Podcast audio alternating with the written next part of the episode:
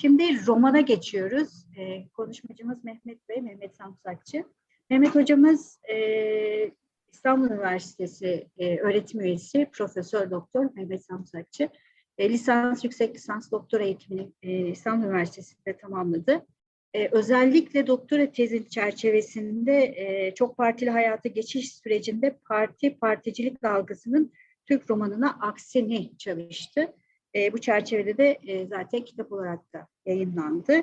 Hem basın ve edebiyat ilişkisi üzerine e, dersler veriyor ve bu şekilde hani e, edebiyatta sorular soruyor. Hem de Yahya Kemal üzerinde çok önemli bir e, e, araştırmacı, akademisyen.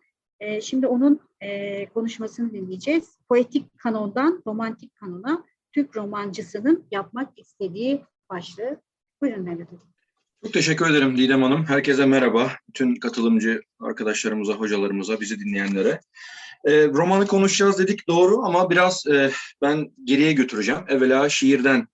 Aslında klasik şiirimizin nasıl bir kanonik söylemin, kanonik ortamın ürünü olduğundan ve yenileşme dönemi Türk Edebiyatı'nda yeni bir kanonun roman üzerinden nasıl e, oluşturulmaya çalışıldığından bahsedeceğim. Şimdi kelimenin e, etimolojisi hakkında hemen hemen müttefiyiz. Yani konuyu biliyoruz. Kanon, işte kural, ilke, özellikle ölçü, kriter gibi manalara geliyor. E, sabah açılış konuşmasında Nevzat Bey e, sopa e, manasına geldiğini de söyledi. Evet yani kelimenin e, Aramice kökenli olduğu görülen Grekçe'de, Latince'de e, Arapçaya da sonra geçen bu anlamda muharrep yani Araplaşmış bir kelime olduğu da görülüyor. E, cetvel manası var ama ben şöyle anlıyorum, anlamak istiyorum. Her kanonik hamlede bir hizaya getirme var. Yani e, kanon kelimesinin ataları olan ilk e, primitif e, şeylerde, versiyonlarda kelimenin işte sırık, e, cetvel tarzı manalara geldiği de görülüyor. Dediğim gibi kanonik e, bütün e, ortamlar, daha doğrusu kanonik bütün e, hamleler bir şekilde birilerini e, hizaya getirme e, manasını taşıyor. Şimdi e, klasik Türk edebiyatı, buna divan edebiyatı da diyebilirdim. E, klasik edebiyat şüphesiz bir e, kanonik edebiyattır.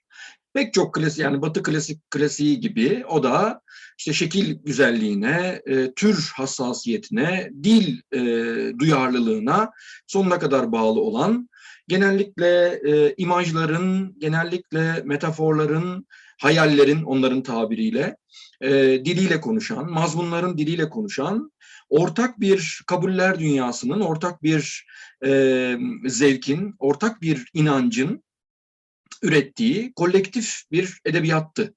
Bu tabii bütün ortaçağ edebi Tanpınar diyor ya, bütün ortaçağ edebiyatları alegoriye dayanır. Ortaçağ edebiyatları böyle.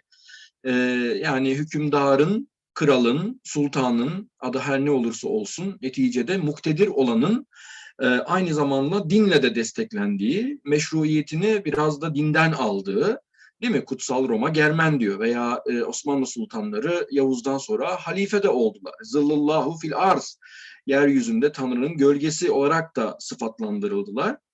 E, neticede hükümdarın, iktidarın, muktedirin e, hem hanedanına mensup olma bakımından hem de meşruiyetini Tanrı'dan alma veya Tanrı'dan aldığına inanılma bakımından bir prestiji vardı.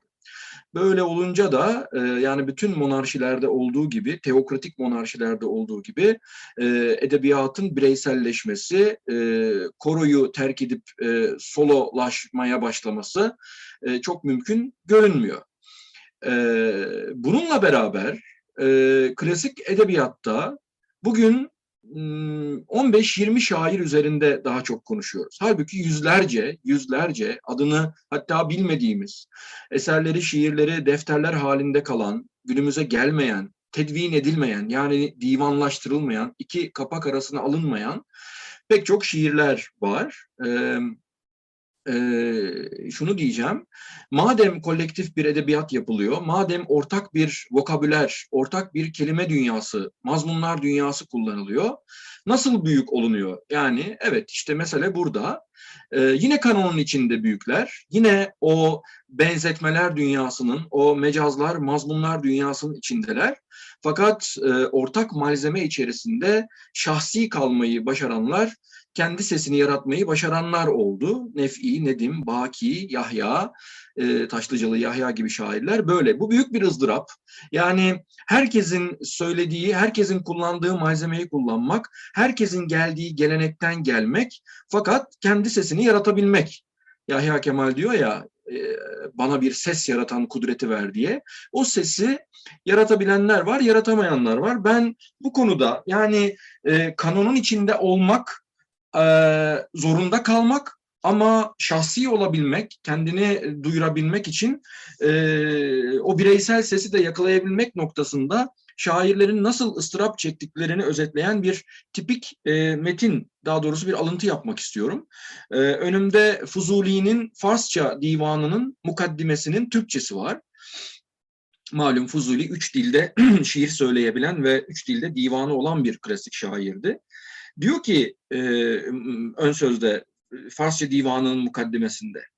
Öyle zamanlar olmuştur ki gece sabahlara dek uykusuzluk zehrini damla damla içerek büyük çabalarla bir mazmunu şiir kalıbına dökmüşüm ve sabah olunca da diğer şairlerle tevarüte düştüğüm endişesiyle tevarüt bir şairin farkında olmadan başka bir şairin söylediği mısrağı söylemesidir. Endişesiyle yazdıklarımı karalayarak onu kullanmaktan vazgeçmişimdir. Yine öyle zamanlar olmuştur ki gündüz akşama kadar düşünce denizine dalıp şiir elması ile eşsiz bir söz incisi delmişim. Görenlerin bu mazmun anlaşılmaktan uzaktır ve bu söyleyiş edebiyat çevrelerinde kullanılmaz ve beğenilmez demeleri üzerine de onu terk etmiş ve yazıya geçirmemişimdir. Ne acayiptir ki söylenmiş bir söz evvelce söylenmiştir diye söylenmemiş bir söz de evvelce söylenmemiş olması sebebiyle şiirde yer almıyor. Yani klasik şair hem e, üstadları gibi, ustaları gibi veya diğer şairler gibi olmak zorunda. Senin şiirin bu pazarda satılmaz diyorlar. Hem de olmamak zorunda idi. Ha şunu da söyleyelim. Bazı şairler vardır. E, onlar bir takım böyle tabiri caizse avantgard e, işler yapmışlardır. Mesela yarın konuşacak olan Kayhan Özgül hocanın bir kitabında okumuştum. E, sanırım Bosna taraflarında bir şairdi. Yanlış olabilir hiç kimsenin anlamadığı, hiçbir dile benzemeyen tuhaf kelimelerle şiirler yazmış. Klasik asırlarda oluyor bu. Zaten biliyoruz Baley Belen gibi Esperanto tarzı yapma dil e, yapanlar da oldu da. E, hiç kimsenin anlamadığı bir dilde kelimelerle şiirler söylüyor. Arkadaş sen ne diyorsun? Ne hangi dilden konuşuyorsun deyince alemi manada bize e, anlam verilmemiştir, söz verilmiştir diyor. Yani ben henüz insanın bedene bürünmediği ruhlar aleminde, e, alemi ervahta e, bana söz verildi, mana verilmedi. Benim işim sözlerle. Hatta Kayhan Bey ilk letrist şairimiz olarak onu tanımlar. Yani böyle ararsak istisnai şeyler yakalarız ama genel olarak şair e, aruz fenniyle yetişiyor. Bakın yani o kadar işte kanon sağlam ki bizim bugün bir vezin deyip geçiverdiğimiz ki vezinin ölçü manasına ve kanonun da e, anlamlarının birinin ölçü olduğuna e, bir daha e, temas edelim. E, aruz fenniyle yani ilmiyle yetişiyor. Şiir ilmiyle yetişiyor. E, aruz bir ritim olarak, aruzun çeşitli şeyleri tabii, varyasyonları bir ritim olarak zihninde oturuyor. Mesela işte e, kafiyesiz bir şiiri düşünemiyor, vezinsiz bir şiiri aklına getiremiyor. Şiir tanımı yap denildiğinde mevzun mukaffa muhayyel söz diyor. Yani işte vezinli, kafiyeli ve hayal ürünü olan sözler. Dolayısıyla e, yani klasik e, Türk edebiyatı ta 19. asrın sonlarına kadar gelen hatta 20. asırda da bir şekilde bazen neoklasik tavırda bazen de nostalji tarzında devam ettirilen e, klasik şiirimiz e, çok ciddi, çok muhkem, çok sağlam, oturmuş bir sistemin ve zevkin ürünü idi. Burada kolay kolay dışarıya çıkmak, başka şekilde konuşmak mümkün değil ama o bikri mana dedikleri şey de yok değil. Yani anlamın el değmemişliği. Yani her zaman şairden o ortak dediğim gibi müşterek malzeme içerisinde şahsi olması beklenmiş. Şeyin Nedim'in bir mısrağı vardır. Diyor ki çünkü şairsin hayali tazedir senden Murat. Harika bir mısra. Madem ki şairsin diyor senden beklenen taptaze imajlardır. Klasik şiir terminolojisinde hayal imaj demektir. Aynı bugün işte e, muhayyile, imagination örneğinde olduğu gibi. Yani diyeceğim o ki klasik edebiyat gerçekten çok e, oturmuş, çok sağlam, dışına kolay çıkamayacağınız, e, başka türlüsünü yani nasıl Osmanlı asırlarında e, sistemi değiştirmek söz konusu bile değilse, bir sürü isyan vardıysa da bunların hiçbiri e, padişahlığı kaldırmak, saltanatı kaldırmak e, amaçlı olmamışsa, yani padişah indirilebilir, öldürülebilir de örneği çoktur. Ama henüz padişahsız bir yönetimi yani hanedana mensup olmayan bir kişinin ya da bir grubun yönetimini yani o monarşi ya da teokratik monarşi gücünü dinden alan monarşi haricinde bir idareyi düşünemiyor bile. Hatta bizim çok yenilikçi nesiller dahi, Namık Kemaller dahi padişahların bazılarına evet e, aykırı gittiler, düşman gittiler ama en fazla meşrutiyet demişlerdi hatırlarsınız. Yani şartlı demokrasi. Henüz cumhuriyetten, ha, cumhurdan bahsediyor, halktan bahsediyor. Bütün mücadelesi anayasayı kurdu, e, ilan ettirmek, hazırlamak ve ilan ettirmek, parlamentoyu açmak ama daima padişahın yanında. Bu bir süreç.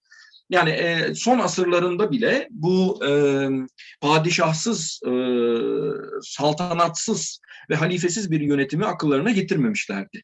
Dolayısıyla bütün monarşilerde olduğu gibi bizim şiirimiz de e, ciddi bir e, kanonik yani geleneğin yaptığı, itikadın yaptığı, inancın yaptığı, dolayısıyla bir zevkin ve estetiğin yarattığı çok e, sağlam bir kanonik e, yapı idi. Bizde mesela şiirin e, manzum olmayabileceği, mensur olarak da şiir yazılabileceği, şiirin nesrende tecelli edebileceği düşüncesini ancak e, işte şeyde görebildik. Muallim Naci'de, Ekrem'de ve biraz sonra Halit Ziya'da ve Mehmet Rauf'ta da zaten iyi örneklerini gördük.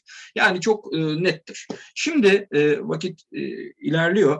E, işin roman boyutuna geçelim ben başlığımda e, roman Türk romanının ne yap veya romancısının ne yapmak yapmak istediği demiştim. Şu e, ro, bizim romanımız aslında çok işte oturmuş e, o kanonik tarafı çok sağlam bir yapının üstüne geldi. Zaten nasıl Batı'da Don Quixote e, bir kanonik yani e, nasıl diyelim buna e, kanonik yapıya ters gittiyse bizim romancılarımız da aslında ve ilk dönem şairlerimiz o çok e, yerleşik, o kendinden çok emin, başka türlüsü e, söz konusu bile edilmeyen şeylere itiraz etti. Öyle kendisini oluşturdu. Az evvel ki konuşmacı arkadaşımız dedi ya Hamid'in makberi.